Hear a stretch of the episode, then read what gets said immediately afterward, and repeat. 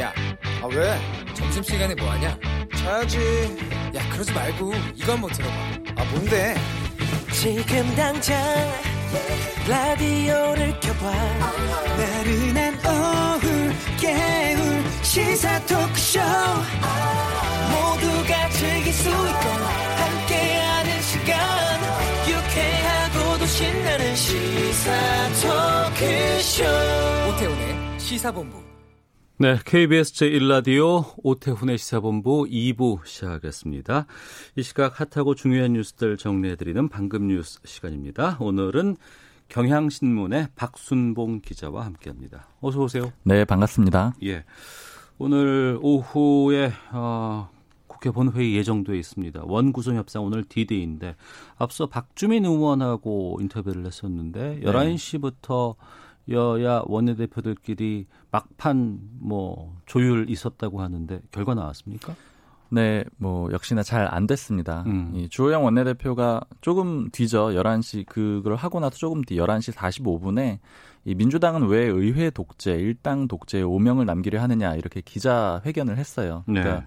결과적으로 거의 최종적인 이 협상 결렬을 선언을 했습니다. 음. 이 원래 사실은 이런 상황은 어느 정도 예견이 돼 있었는데요. 네. 이 민주당 오늘 아침 회의 워딩을 보면요. 이해찬 대표가 이 우리는 단독으로라도 21대 국회를 일하는 국회로 만들겠다 이렇게 그랬죠. 얘기를 했고요. 예. 통합당도 굉장히 강력하게 맞받아 쳤습니다. 특히 그간에 김종인 비상대책위원장은 이 원구성 협상에 대해서는 잘 얘기를 안 했어요. 이 네네. 원내대표 소관이라고 생각을 해서요. 그런데 이 비대위원장이 나서가지고 이 무엇 때문에 여당이 굳이 법원과 검찰을 관할하는 법사위를 가져야 되냐. 뭘 그렇게 잘못한 게 많아서 검찰과 법원을 장악하려고 이렇게 시도를 하는지 의문을 품지 않을 수 없다. 네. 이런 얘기를 했고요. 특히 이 백브리핑이라고 하죠. 이 회의를 한 다음에 기자들이 물어보는 뭐 질의응답 시간을 백브리핑이라고 하는데 문 앞에 나와서 여러 가지 물어보고 얘기하잖아요. 맞습니다. 예. 거기서는 김종인 위원장이 어떤 얘기까지 했냐면 여당이 좀 정상적인 정신 상태로 돌아가는 게 좋을 것 같다. 이렇게 어. 얘기를 했습니다. 그래서 기자들끼리는 이 정신 상태라고 얘기한 거 맞아? 뭐 이렇게 서로 어. 물어볼 정도로 좀 예. 워딩이 아주 강력했던 거죠. 그러니까 결과적으로 지난주 금요일에 박병석 국회의장이 3일의 시간을 더 줬던 거예요. 그건 네. 협상을 해오라는 취지였는데 이 여야의 입장이 더욱 강경해지고 더 벌어진 그런 상태입니다. 음. 원래는 지난주 월요일에 이걸 해야 된다고 했었다가 네. 금요일까지 이제 미뤄졌었고 또 금요일 날 다시 또 3일의 시간이 더 지금 여- 어, 말미가 준 거였었어요. 예. 국회의장의 입장이 상당히 좀 중요할 것 같습니다. 네, 일단은 지금 뭐 공식적인 입장은 내놓지는 않았는데 네. 지금 당장 회의 본회의는 원래 2시 예정이었거든요. 근데 2시 오후, 아니에요? 네, 오후 6시로 미뤘습니다. 아, 그래요? 이 협상이 결렬이 되면서 예. 일단은 미루고 조금 더 조율을 해 보려고 하는 것 같고요. 이 박병석 이 의장 쪽 얘기 그러니까 여당 쪽을 좀 통해서 얘기를 들어보니까 이 일부 상임위원장 임명은 할 걸로 보입니다. 네. 그러니까 대표적으로 이 박범계 의원이 얘기를 하기로는 이 법사위 예결위 기재위를 통과시킬 거다 이렇게 예측을 하는데요. 이렇게 예측하는 이유가 뭐냐면 지금 정부에서 가장 국회를 통해서 급하게 처리해야 되는 일이 바로 3차 추경이잖아요. 이 그렇죠. 코로나19로 인한 여러 가지 문제를 해결하기 위해서요. 예. 이 세 가지 이 상임위가 바로 이 추경에 연관된 상임위거든요. 음. 법사위, 예결위, 기재위. 그래서 이 박병석 국회의장이 최소 요런 것들은 이 통과를 시키지 않을까 이렇게 예측을 하고 있는데 다만 이 법사위 예결위가 핵심 상임이잖아요. 그래서 둘 다 여당에 주는 건 상당히 부담이 되는 상황이거든요. 예. 그래서 지금 어떻게 알려진 할지. 가 합의안에서는 예결위는 통합당 쪽으로 가는 걸로 나오지 않았었습니까? 맞습니다. 그리고 그런 안이 굉장히 유력한데 그러니까 지금 상상해 볼 수 있는 시나리오는 법사위 기재위는 여당이 주고 예를 들면 네. 예결위는 통합당이 굳이 비록 참석은 하지 않았지만 통합당이 배분을 하는 이런 형태도 가능하고요. 그게 어. 예. 안 된다면은 예결위를 제외한 나머지 상임위 기존에 얘기했던 11대 7, 그 11개를 그렇게 배분할 가능성이 있습니다. 지금 이 국회의장 입장에서도 상당히 부담이 될 수밖에 없는 상황인데요. 이 통합당 초선 의원들이 조금 전인 11시 20분에 이 국회의장실을 찾아가서 강행 처리하지 말아달라 이렇게 뭐 사정 같은 것들을 했고요. 네. 뭐 이런 상황 그리고 지난주 금요일에도 사실 이 통합당에서 세 차례나 국회의장을 찾아갔었거든요. 네. 그러니까 이 여론의 압박 같은 것들이 좀 부담이 되는 상황이라 이 6시까지 최종적으로 더 조율을 국회의장은 해보려고 할 걸로 보입니다. 음, 알겠습니다. 자, 오늘이 6.15 남북 공동선언 20주년 되는 날입니다. 북한 상황이 근데 심상치가 않습니다. 네. 좀 전해 주시죠. 네, 북한은 오늘도 이 노동당 노동당 기관지인 노동신문에 이 군사 행동에 나서겠다 이런 식으로 강조를 했습니다. 이 끝장을 볼 때까지 연속적인 행동으로 보복할 것이다 이런 제목의 정세론 해석을 실었는데 네. 이 어떤 내용이냐면 남조선 당국은 신성한 최고 존엄을 모독하고 북남 관계의 총파산을 불러온 책임에서 절대로 벗어날 수 없고 응분의 대가를 치르게 될 것이다 이렇게 밝혔습니다. 그리고 좀 인상적인 거는 이 북한 관영 매체나 선전 매체들이 이 6.15 선언 20주년에 대한 기사를 전혀 실지 않았어요. 네. 이게 작년과 비교하면 굉장히 대조적인 거거든요. 음. 사실 작년에는 이 6.15 공동 선언 실천 북측 위원회가 이 남측 위원회 측에 평화와 번영을 기원하는 연대사를 보냈었습니다. 그러니까 예. 그런 모습과 비교해 보자면은 굉장히 온도가 달라졌다라는 걸 느낄 수가 있죠. 음. 원래 이번 20주년 행사를 정부가 크게 준비를 했었던 것으로 저는 알고 있습니다. 네. 근데 지금 상황이 이래서 어떤가요? 예, 우리 정부는 뭐 어쩔 수 없는 상황이죠. 이 기념식 행사를 일부 축소해서 개최하기로 했습니다. 그러니까 북한이 이렇게 나오는 상황에서 계획대로 진행하기는 좀 어렵잖아요. 음. 그래서 뭐 당연히 뭐 남북 같이 하는 그런 행사는 뭐 엄두를 내기도 어렵고요. 남한 독자 행사로 진행이 됩니다. 일단 원래 정부는 오후 5시 반부터 파주 오두산 통일전망대에서 하는 이 6.15 선언 20주년 정부 기념 식 행사를 예정을 해놨었거든요. 근데 네. 여기 이 행사에는 원래는 이 2시간 동안 기념 만찬, 기념식 이런 것들이 포함돼 있었습니다. 그런데 기념 만찬은 취소하기로 했습니다. 이 남북 관계 위기 국면에서 이렇게 대대적으로 행사를 하는 게 좀 적절해 보이지 않는다 이런 판단에 따른 거고요. 네. 그리고 14일이죠. 어제 이 원래는 시민들이 경기 파주 접경 지역 이렇게 일대를 걸어 다니는 평화 산책 프로그램도 예정이 돼 있었거든요. 근데 네. 역시 취소가 됐습니다. 이 북한 선전 매체인 조선의 오늘은 이 지난 8일에 통일부가 이 20주년 행사 계획을 내놓은 걸 보고요. 기념 행사나 벌인다고 해서 북남 관계를 파탄에 몰아놓고 조선반도 정세 악화를 초래한 범죄 책임에서 절대로 벗어날 수 없다. 이렇게 비난을 한 바가 있었거든요. 네. 그러니까 아무래도 이런 부분을 신경을 쓸 수밖에 없겠죠.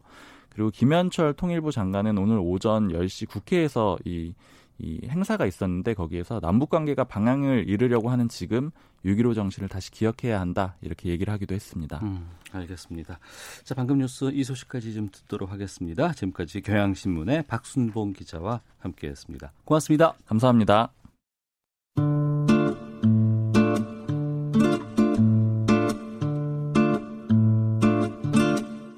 오태훈의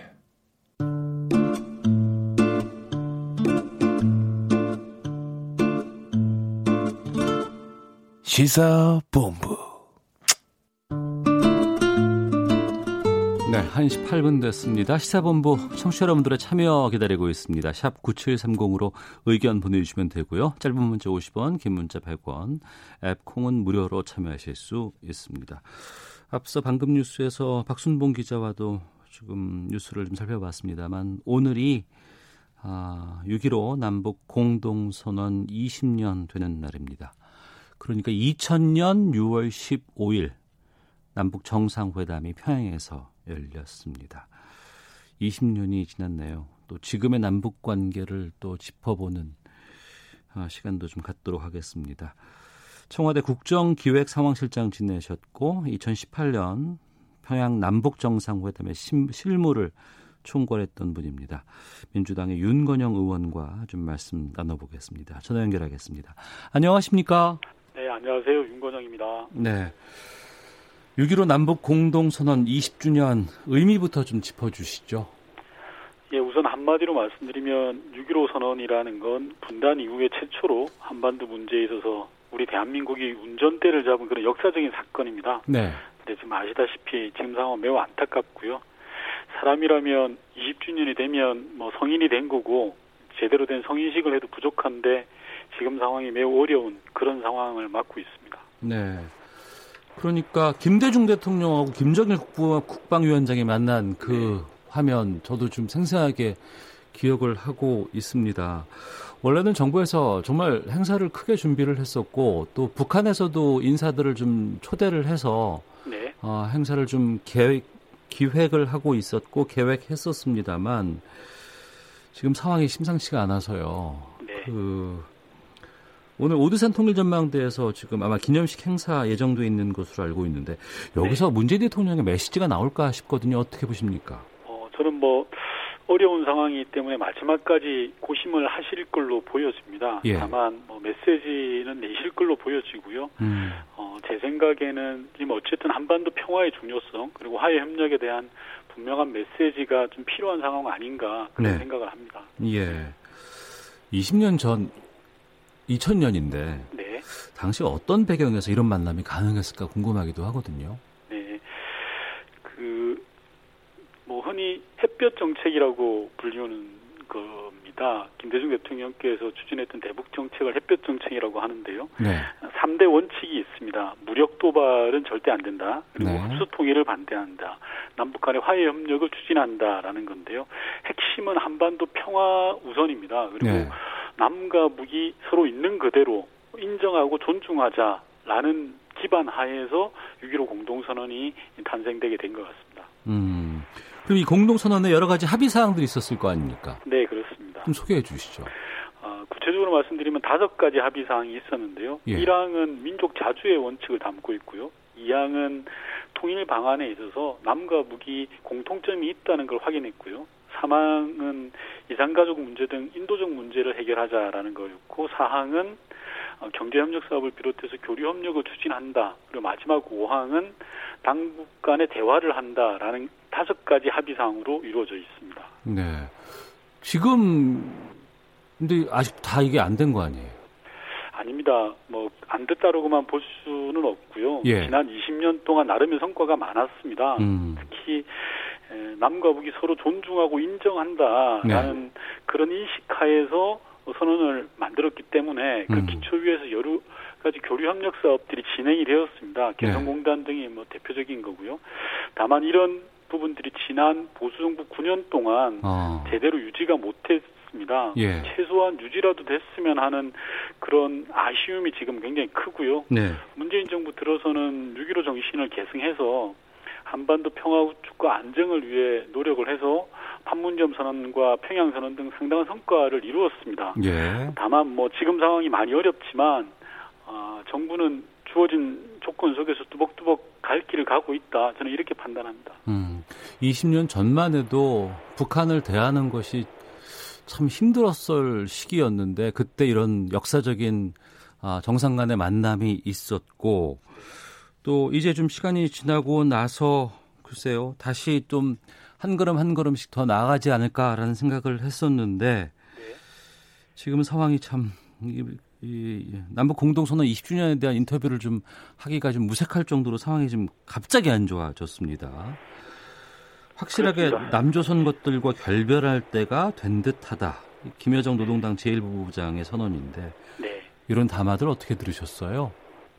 뭐 대단히 안타깝고요. 예. 앞서 말씀하신 바와 같이 6.15선언 20주년을 이야기조차도 무망할 정도인 상황입니다. 그러나 남북 관계는 꾸준히 앞을 향해 나아가고 있다라는 그런 믿음은 있습니다.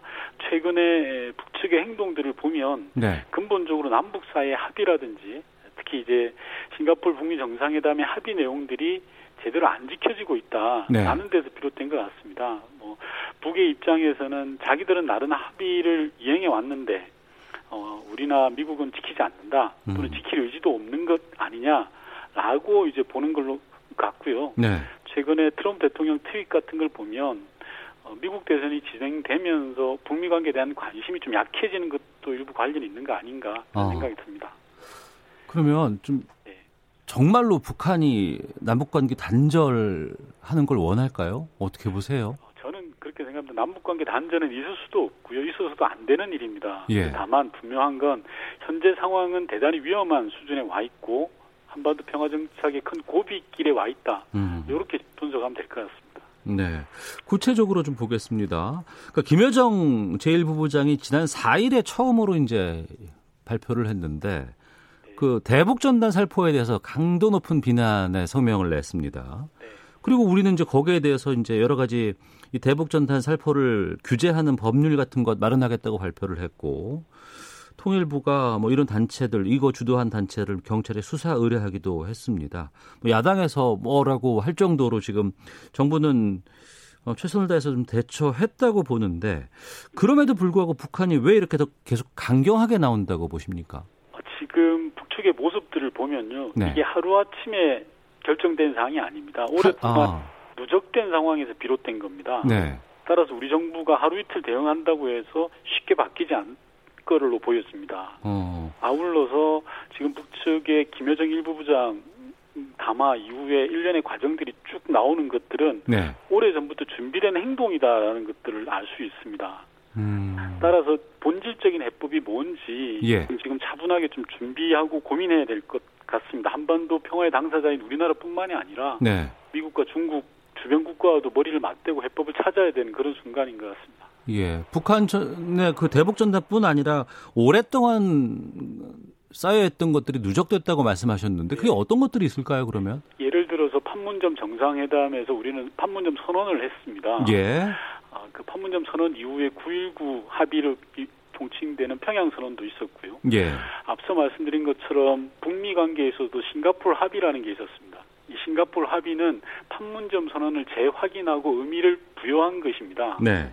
즉 판문점 선언과 평양 선언에서 있었던 여러 가지 합의 사항들이 제대로 이행되지 않았다. 음. 그게 2년이나 지났음에도 불구하고 가장 대표적인 게 대북 전단지와 관련된 내용인데요. 네. 이 대북 전단지는 7사 공동 성명에도 들어가 있습니다. 70년대부터 남과 북 정상이 합의한 내용들입니다. 예. 아, 남북 기본 합의서에도 들어가 있는 내용이고요. 그러니까 어. 수십 년 동안 합의가 되었지만 남한 정부 즉 대한민국 정부가 제대로 할 의사가 없는 것 아니냐라고 예. 간주하는 거죠. 어. 그렇다 그러면 우리가 뭐 그럴 의사를 규제할 만한 의사가 없는 건 아니겠습니다만 계속 놔둔 것도 문제가 될 수 있다고 보십니까? 저는 뭐 어, 변화된 한반도 정세에 기초한다면 예. 광유의 직무유기가 아닌가라고도 판단하고 있습니다. 음. 이 전단지 문제를 그냥 두은 거는요. 네. 그렇습니다.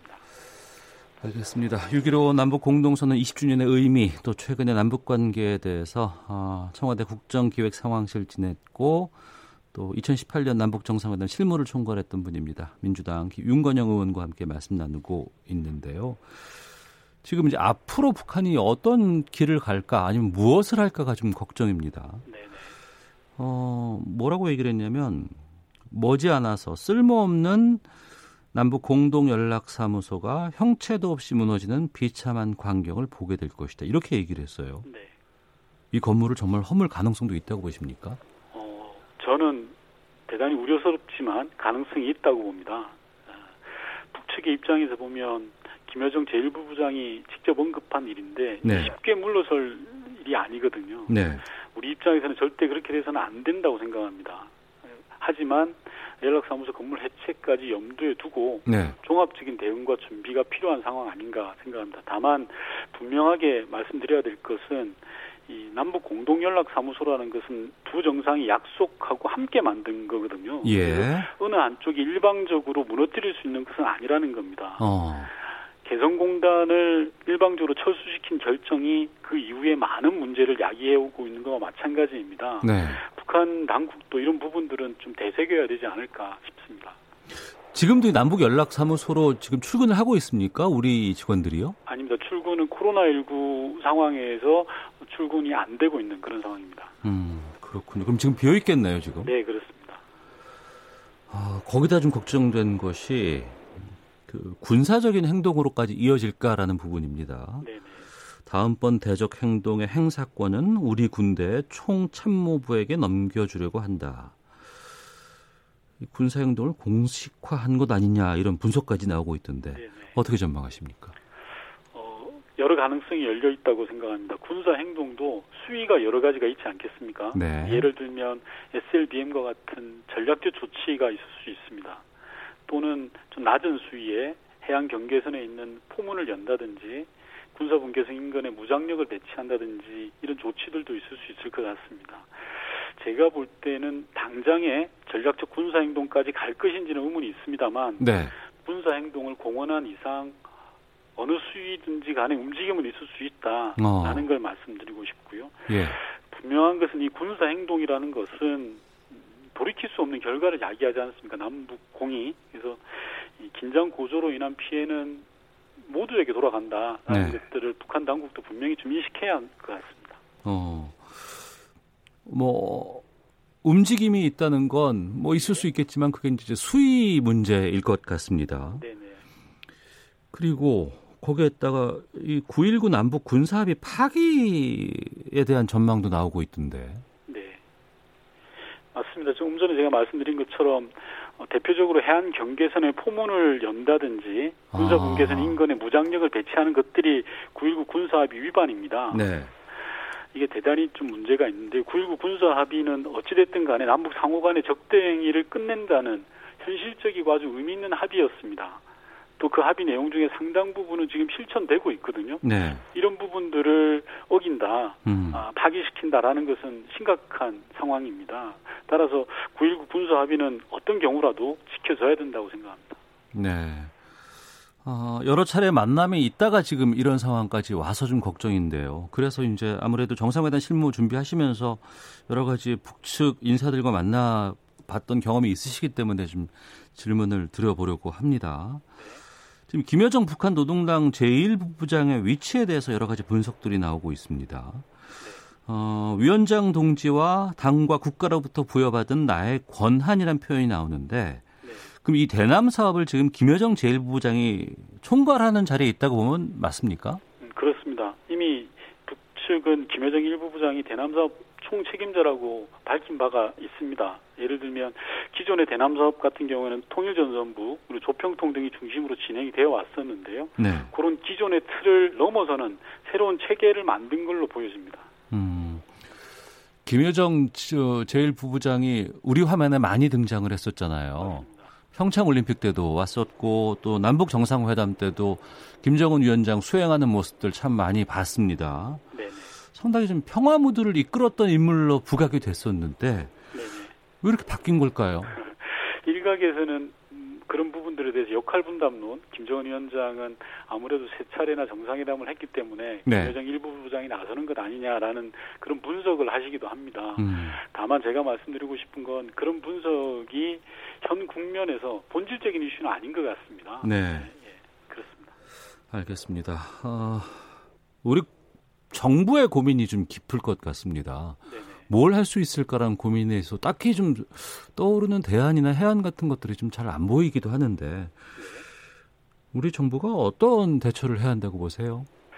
어, 저는 좀 정부 차원에서는 과감한 대응이 필요하다고 생각합니다. 지금은 어, 솔직히 말씀드리면 길이 잘 안 보이는 그런 상황 아니겠습니까? 네. 그러면 우리가 길을 좀 만들어 간다는 자세로 임해야 될 것 같습니다. 음. 이제는 뭐 누구도 책임져 주지 않는다. 우리 예. 스스로 길을 만들어 간다라는 생각을 가지고 임해야 될 것 같고요. 예. 필요하다면 미국을 적극적으로 또 설득하고 설득해서라도 한반도 평화에 대한 진전은 반드시 이뤄내야 된다고 생각합니다. 음, 좀 구체적으로 좀 제안을 해주, 주신다면요.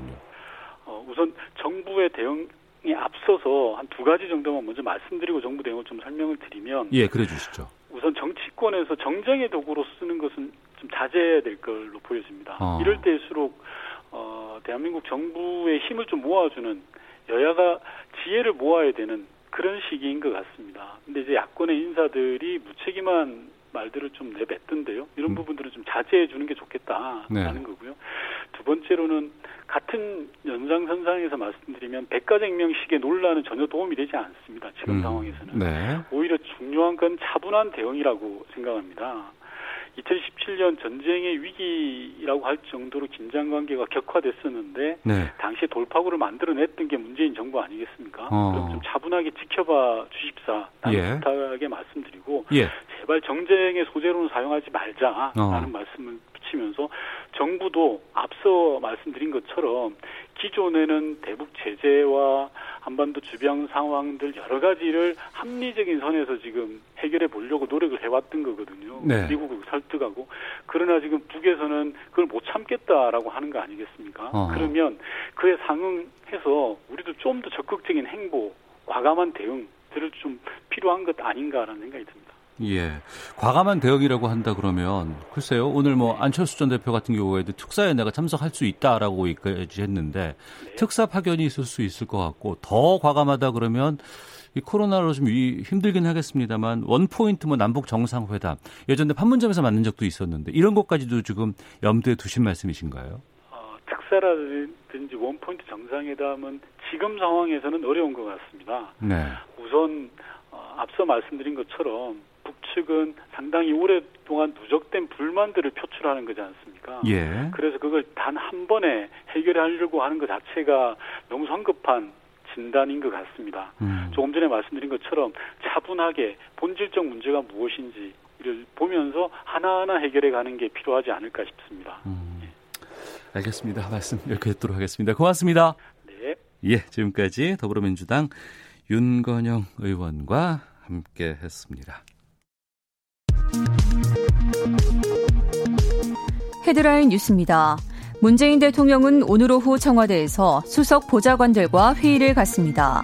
6.15 남북 공동선언 20주년인 오늘 남북 관계를 풀기 위한 문 대통령의 메시지가 나올지가 주목됩니다. 민주당 김태년 원내대표가 2018년 남북 정상회의한 판문점 선언의 국회 비준을 추진하고 금강산 관광도 조속히 재개하겠다고 말했습니다. 미래통합당은 최근 북한이 대남 군사 도발을 시사하는 등 강경 행보를 보이는 것에 대해 문재인 정부의 굴욕적 대북 유화 정책의 결과라며 북한 도발 중지 촉구 결의안을 제출하겠다고 밝혔습니다. 정세균 국무총리는 코로나19 감염 예방용 마스크의 공적 의무 공급 비율을 낮춰 생산업체가 여름용 마스크 생산을 확대하도록 하겠다고 밝혔습니다. 정부가 20대 국회에서 처리가 불발됐던 종합부동산세 강화 법안을 올해 세법 개정안에 포함해 정부 입법안으로 재발의하기로 했습니다. 지금까지 헤드라인 뉴스 정한나였습니다. 이어서 기상청의 송소진 씨 연결합니다. 미세먼지와 날씨 정보입니다. 공기는 깨끗합니다. 대기 확산이 원활해서 전국의 미세먼지 농도가 종일 좋음에서 보통 단계를 유지하겠습니다.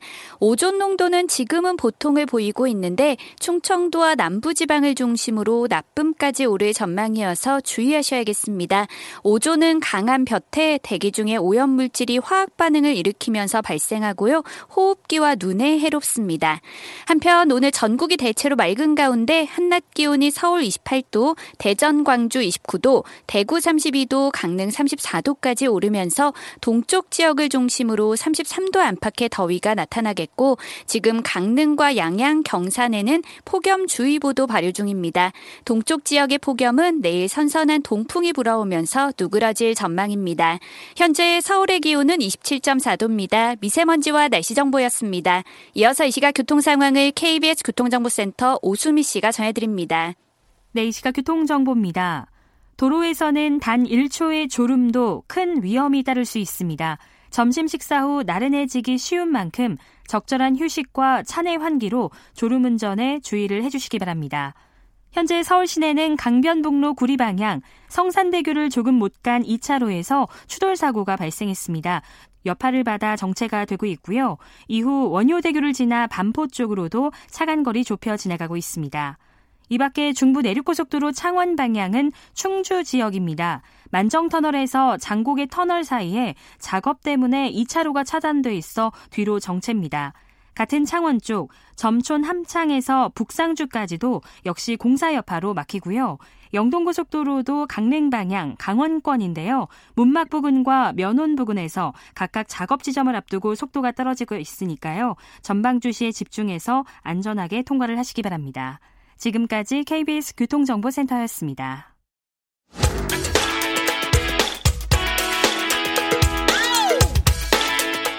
오태훈의 시사본부는 여러분의 소중한 의견을 기다립니다.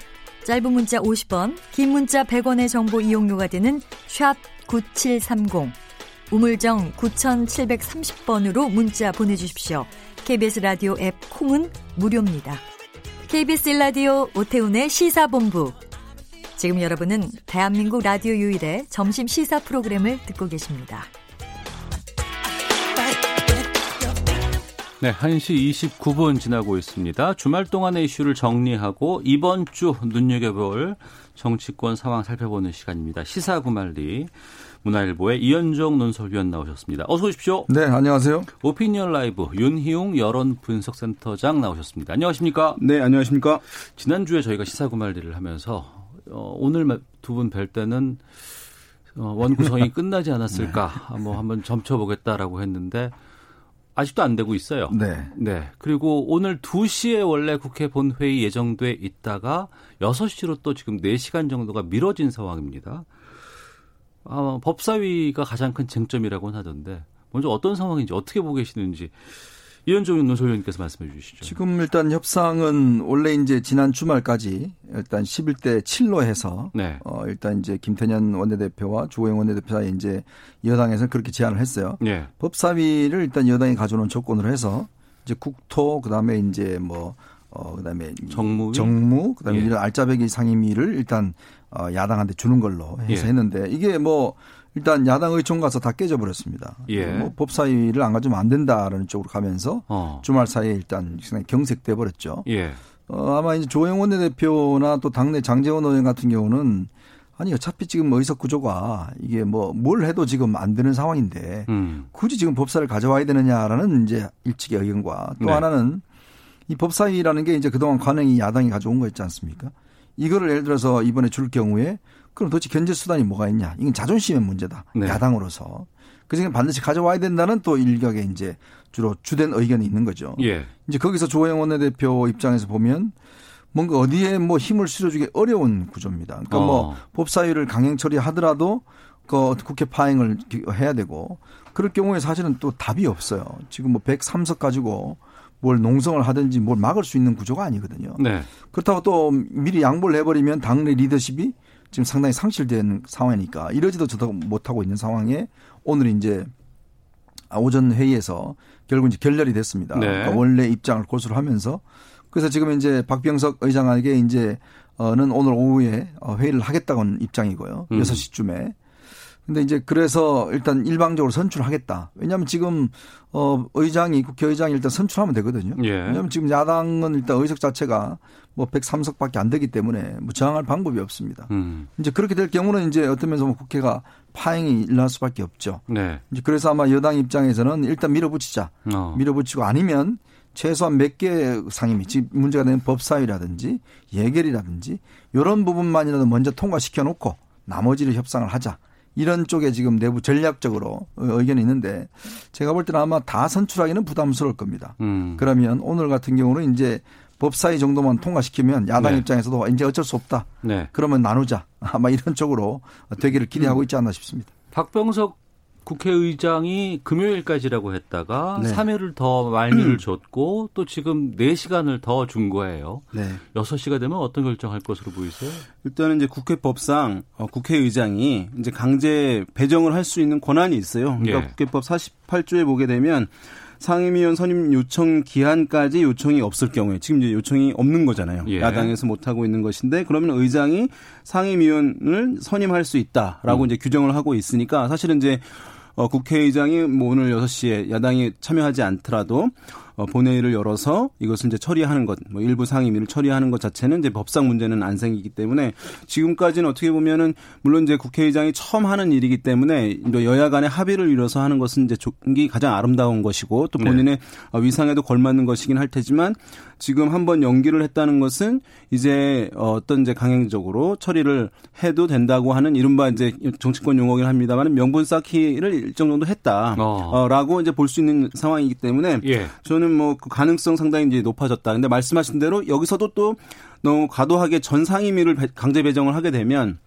반발이 더 클 수 있기 때문에 일단 이제 뭐 한 개, 법사위를 포함해서 한 개 또는 이제 세개 정도를 먼저 처리하게 되면 어 이제 좀 논란들은 줄, 줄, 줄, 줄어들 수 있는데요.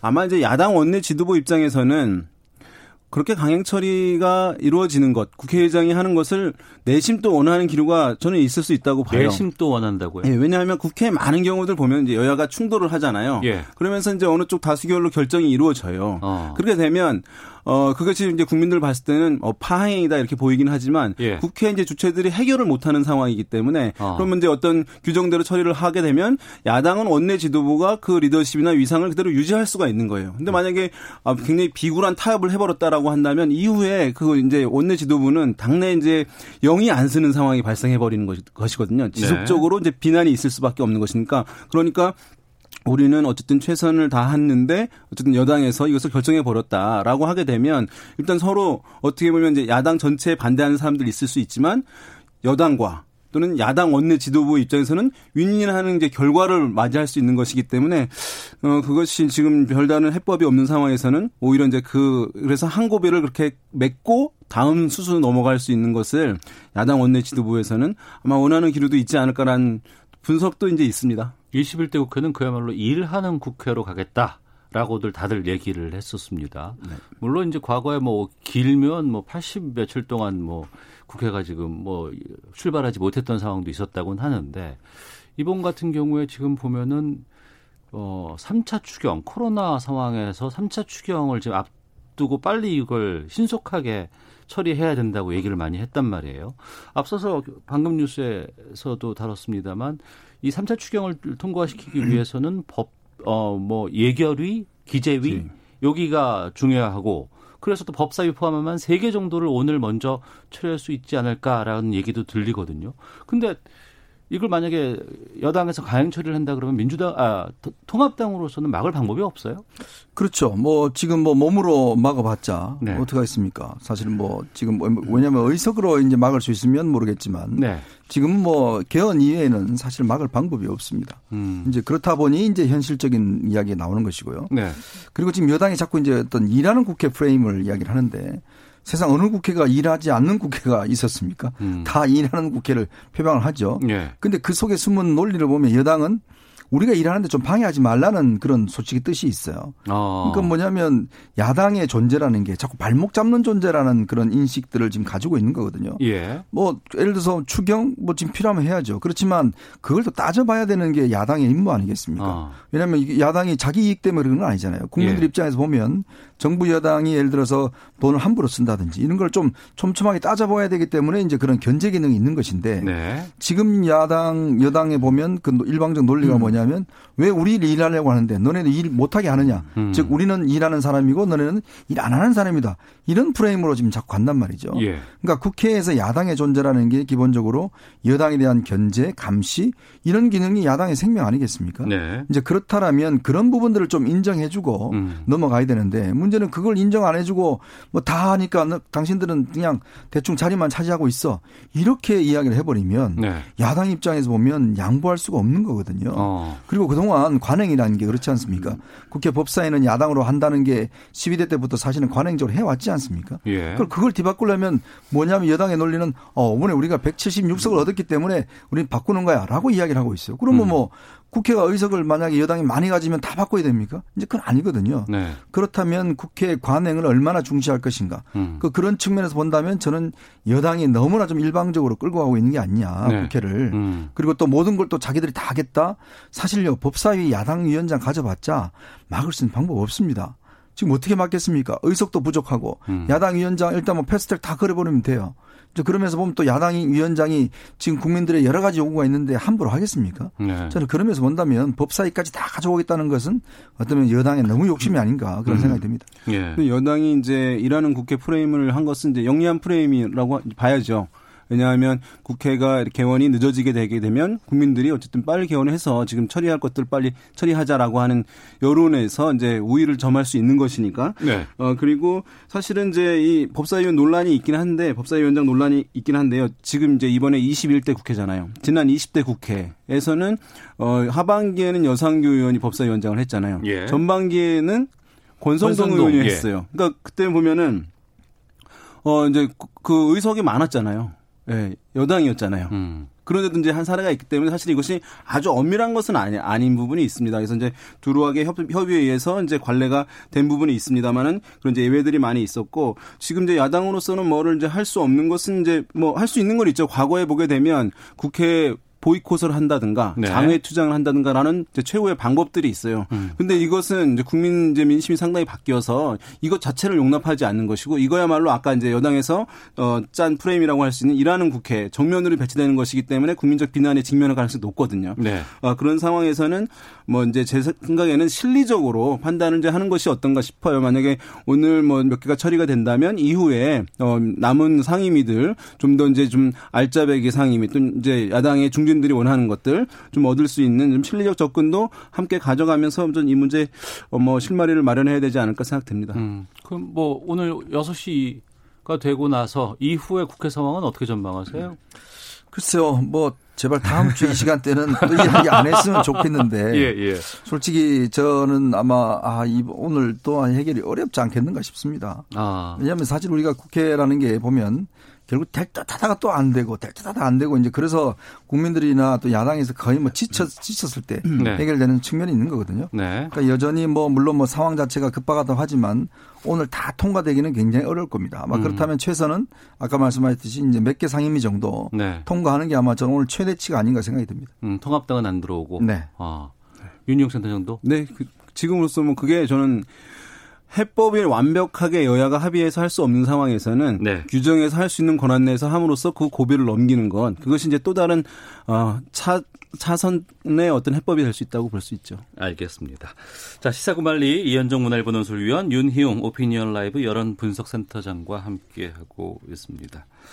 저희 시사본부에서 어, 저희가 2018년 5월에 이제 이 프로그램이 시작이 됐는데 그 이후에 남북 관계에 대해서 상당히 저희들은 관심 갖고 여러 가지 뭐 진행이라든가 행사 같은 것들 다 쫓아왔습니다.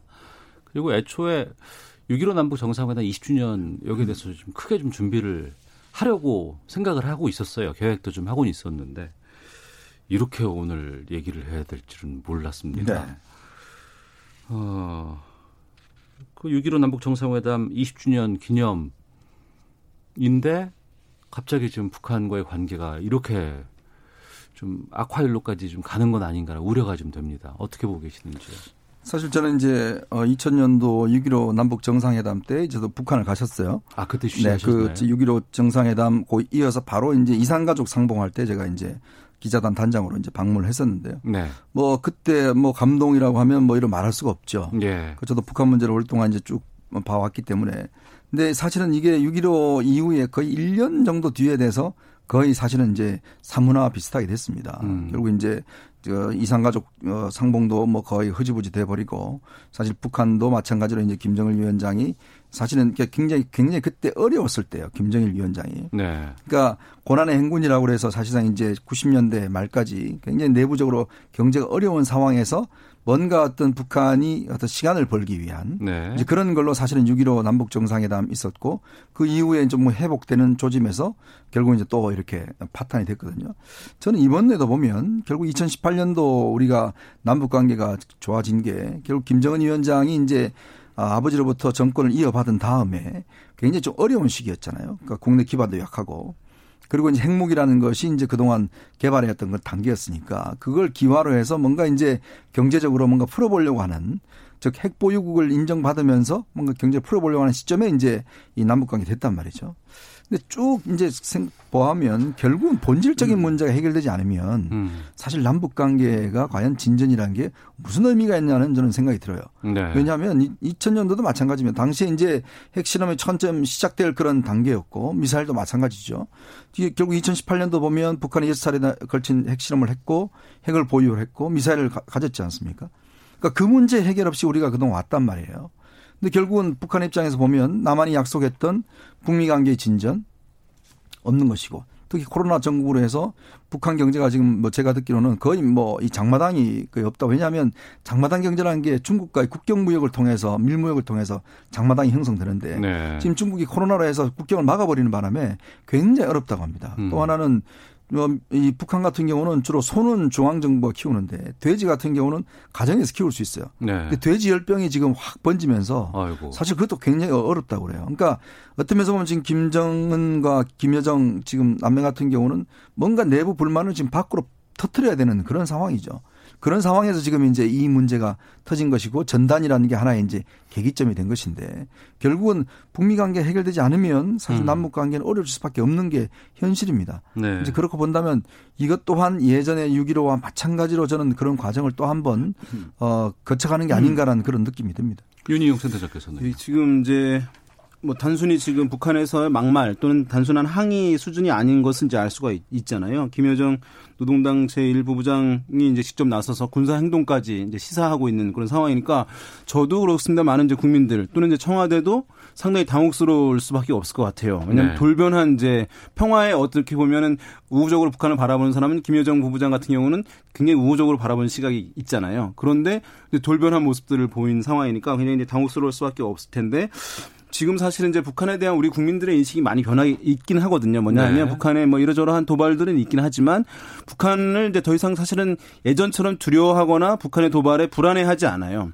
그러니까 우리가 언론 보도에서도 북한이 뭐 이제 도발을 했다고 하더라도 그 보여주는 비중 자체도 예전에 비해서 상당히 낮아졌고 총선 기간에도 있었잖아요. 근데 별도란 영향을 미치지 못하는 것이거든요. 그래서 여러 가지 인식에 있어서는 상당히 이제 과거와는 다르게 변화된 상황이긴 할 텐데 북한이 만약에 이후에 이런 이제 실제적인 군사적 도발이 있게 되면 사실은 지금 이 상당히 오랫동안 걸린 이 인식의 변화, 음. 네, 북한을 단순하게 경계와 적으로만 바라보던 시각이 좀 완화되면서 협력과 화해의 대상이라고 하는 인식도 상당히 높아진 것인데 이것 자체 좀 붕괴될까봐 상당히 이제 걱정이 되는 그런 상황이라고 할 수 있는데요. 어, 이제 최근에 어쨌든 뭐 대북 전단 살포 관련해서 이제 이슈가 되긴 했었잖아요. 네. 말씀 북한에서 나오는 대응이 단순히 이것 때문만은 아니라고 보여지긴 합니다만은 우리나라 국민들 대북 전단 살포에 대해서는 뭐 한 10명 중 6명 이상은 KBS에서도 조사를 했는데 전단 살포 이제 금지해야 된다, 중단해야 된다는 응답이 높은 것이거든요. 그러니까 예. 상당히 어 지금 뭐 일각 보수 진영에서 또는 안보 보수 진영에서 뭐 이것을 왜 못하게 하냐 이런 것들은 나름 제 일리는 있습니다만은 남북 관계를 개선하기 위해서 이제 그런 것들 중단하는 거 필요하다라고 하는 국민적 공감대는 상당히 높아져 있는 상황이었단 말이죠. 그래서 북한 현 정부의 대북 정책에 대해서도 이제 지지하는 흐름들이 상당히 이제 많이 있었던 그런 상황인데 또 뭐 제재 완화도에 대한 공감도도 이제 일정 정도 일정 정도 이제 형성이 돼 있고 사는 상황인데 지금 어 이렇게 나가고 있어서 이것이 현 정부에서 어 어떤 이 매듭이 풀리지 정말 절호의 기회인 것인데 풀리지 않게 될 경우에는 어떤 과거처럼 긴장 관계로 국민적 인식까지 악화되지 않을까 생각되는데 아까 우리 이제 이현종 의원님께서 이제 말씀하셨잖아요. 이제 북핵 문제 근본적인 해결 문제인데 국민들도 사실은 이제 북한에 대한 우적 시각이 많아지긴 했지만 그 부분은 여전히 높게 갖고 있어요. 그러니까 어 이 북핵 문제가 해결되지 않으면 다른 것들 추가하는 것들에 대해서는 신중해야 한다는 기류들이 있고 특히 이제 그 KBS에서 6월 5일부터 9일까지 실시된 조사인데 전국 1000명 대상으로 한 조사에서 보면 북핵 문제에 대해서 전망하게 되는데 예전에는 당장에 해결될 것 같은 기류가 높았어요. 예. 근데 지금은 당분간 해결이 어렵다 또는 오랜 기간 해결이 어렵다 부정적으로 보는 거죠. 비관적으로 이게 한 63%됐 거든요. 음. KBS 공영미디어 연구소에서 조사를 한 것인데 그러니까 상당히 이제 최근에 악화된 또는 정체된 이름들이 서서히 이제 국민들의 인식에 영향을 주고 있는 그런 상황이어서 지금 어쨌든 정부가 별다른 뾰족한 수는 없긴 하겠습니다만은 좀 악화되지 않도록 뭔가 이제 해법들 대화의 모습들을 나오면서 지금 치닫고 있는 위기 상황 이것들이 좀 조절이 됐으면 하는 바람 갖고 있습니다. 그러니까 지난해 말부터 뭐 연초부터 계속해서 음. 얘기를 해왔었습니다만 올해 11월에 이제 미국 대선이 있지 않습니까? 그때까지 뭐 북미 관계 아니면 남북 관계 큰 변화는 좀 없지 않을까라는 생각만 했지 북한이 돌변한다거나 아니면 변화의 모습을 좀 이렇게 갖고 나올 음. 것이다라고 예상은 많이 좀 안 했던 것 같은 생각이 들어서 좀 그런데 어떻게 그럼 우리가 앞으로 관리를 해야 될지 아니면 어떻게 정책을 펴야 될지요? 그러니까 지금 당장 북한이 이제 군사적인 도발까지도 지금 시사를 했기 때문에 이제 그 부분에 대한 우리 국민들의 안심을 시켜주는 대응이 필요할 겁니다. 네. 그걸 위해서는 결국은 제가 볼 때는 한미 동맹을 강화하는 방법밖에 없어요. 음. 사실 북한이 뭐 우리 군을 그렇게 두려워하지는 않거든요. 문제는 한미동맹이라는 걸 굉장히 두려워하기 때문에 이런 지금 뭐 어떤 면에서 보면 북한의 어떤 도발을 억제시키기 위해서는 한미 관계를 철저하게 더 강화시킬 필요가 있다. 네. 그런 면에서 본다면 그동안 한미 관계가 상당히 좀 손해지고 어떤 면에서 뭐 뭐 저 주미대사 같은 경우는 우리가 뭐 중국과 미국을 선택할 나라가 됐다고 이야기를 하는데 저는 뭐 전혀 그렇게 보지는 않습니다. 이제 그런 단계가 필요할 것이고요. 어 결국은 또 하나는 이제 어, 미국 대선이라는 변수, 그 다음에 트럼프 대통령이 내걸었던 게 사실은 이제 뭔가 어, 본인이 북한 핵실험도 하지 않고 또 음. 북한의 어떤 미사일 발사도 하지 않고 이게 이제 본인이 업적으로 얘기했지 않습니까? 예. 근데 미국 대선이 자칫 하다가는 지금 바이든이 지금 여론사가 높잖아요. 그러면 트럼프 대통령 입장에서는 북한을 어떤 면에서 좀 희생양으로 삼을 수 있는 가능성도 충분히 있어요. 왜냐하면 자신의 이기를 끌어올리기 위해서는 국내적인 어떤 여러 가지 문제를 북한 쪽으로 돌리면서 북한에 대한 어떤 여러 가지 군사 행동이라든지 이런 방식으로 한반도의 긴장을 고조시킬 가능성이 충분히 있는 거거든요. 어. 그렇다면 우리는 이 위기 관리를 상당히 잘해야 됩니다. 뭐냐면 트럼프 대통령이 어떤 면에서 보면 이 문제를 해결을 자칫 외교 문제와 또 군사적 문제로 해결하려고 하는 거를 적극적으로 막아야 되는 그런 어떤 과제가 있다고 봐요. 예. 저는 그 시점이 이제 10월 달 정도가 되면 미국 대선을 한 달 앞둔 시점에서 뭔가 미국이 그런 결정을 내리지 않도록 또 마찬가지입니다. 그거는 어쩌면 북한이 그런 도발을 하지 않으면 않아야 되는데 만약 북한이 어떤 시기든 도발을 할 경우에 그에 대한 대응 조치로서 미국이 할 수 있는 가능성은 있는 거거든요. 그렇다면 음. 지금 정부가 중요한 것은 저는 일단 현재 외교 안보 라인을 일단 좀 교체를 했나 봅니다.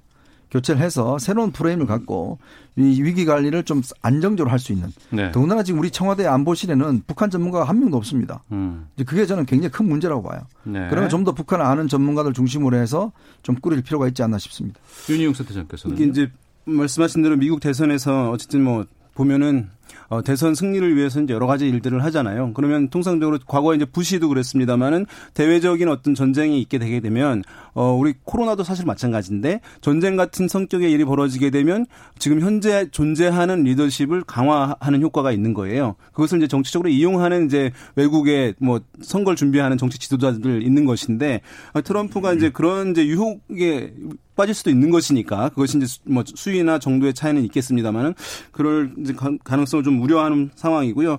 지금 이제 어쨌든 북한에서 군사 도발을 예고한 상황이기 때문에 이것 또한 코로나 같은 이제 국가적 위기 상황에 일단 직면해 있는 상황이라고 볼 수 있어요. 그렇다면 어 지금 정치권에서 보게 되면 뭐 현 정부의 대북 정책이라든 이런 것에 대해서 이제 비판하고 논란도 있을 수 있는데 네. 저는 뭐 그런 것도 이제 이후에 할 기회는 충분히 있다고 보여요. 그래서 국가 위기 상황에서 어쨌든 국가 안보 또는 국민들의 안전을 위해서 어쨌든 여야가 코로나19 대응처럼 좀 협력하는 모양새를 어쨌든 당분간 좀 가져 주는 것이 국민들을 안심시키고 어, 하는데 상당히 필요한 상황이 아닐까라는 생각 듭니다. 음, 알겠습니다. 어유, 뭐 이거면 안 되죠. 잘 네.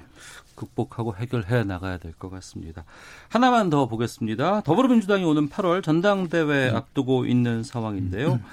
어, 당대표 지금 여러 후보군들 나오고 있고 또 그 가운데 대선 출마를 하게 되는 사람들이 또 유력하게 거론되고 있고 이 때문에 당권 대권 분리가 좀 논의가 되고 있거나 논란이 되고 좀 있는 것 같습니다. 어떻게 보십니까? 지금 민주당 당원 당규에 일단 그 대선 1년 전에는 그 당권 대권을 분리하는 규정이 있습니다. 네. 즉당 대표가 예를 들어서 대선을 나갈 경우는 어 대표직을 내놔야 됩니다. 그러면 내년 3월 달 되면 이제 까지 이제 대표를 할 수 있어요. 그래서 이낙연 지금 의원이 이제 본인이 도전을 한 상황이죠. 이제 그렇다 보니 지금 당권을 노리는 주자들이 강력하게 반발하고 있는 겁니다. 아니 7개월짜리 대표를 왜 하냐. 그리고 또 최고위원들도 예를 들어서 같이 그냥 동반 그만두면 안 된다. 최고위원 음. 임기는 2년 보장해야 된다. 네. 이런 이제 논의가 있는 거예요. 아. 음, 그리고 또 이제 지금 김부겸 음, 뭐 저전 의원 같은 경우는 이제 아, 대구가 이제 본거지지 않습니까? 그래서 김부겸 전 의원 같은 경우는 나 대권 포기하겠다. 대신 당권 난 2년 계속 하겠다. 그렇게 하고 또 홍영표 의원 같은 경우는 친문들의 또 지지를 받고 있는 상황이기 때문에 네. 이낙연 지금 의원 입장에서 보면 어차피 대세론을 근거로 해서 지금 출마할 수밖에 없을 겁니다. 음. 그렇지만 또 7개월짜리 단임 아주 단 기간 대표라는 그런 한계가 분명히 있는 거거든요. 예. 그래서 이게 지금 갈등이 지금 서서히 좀 달아오르고 있고 지금 원래 순조롭게 진행될 것 같아 예상됐던 민주당 전당대회가 지금 당권 대권 분리 지금 어, 이 7개월 당대표 논란 또 이런 등등으로 해서 상당히 어떤 면에서 보면 좀 친문 지지층 내부의 좀 균열까지도 저는 벌어지는 게 아닌가 음. 어, 그런 생각을 좀 듭니다. 네.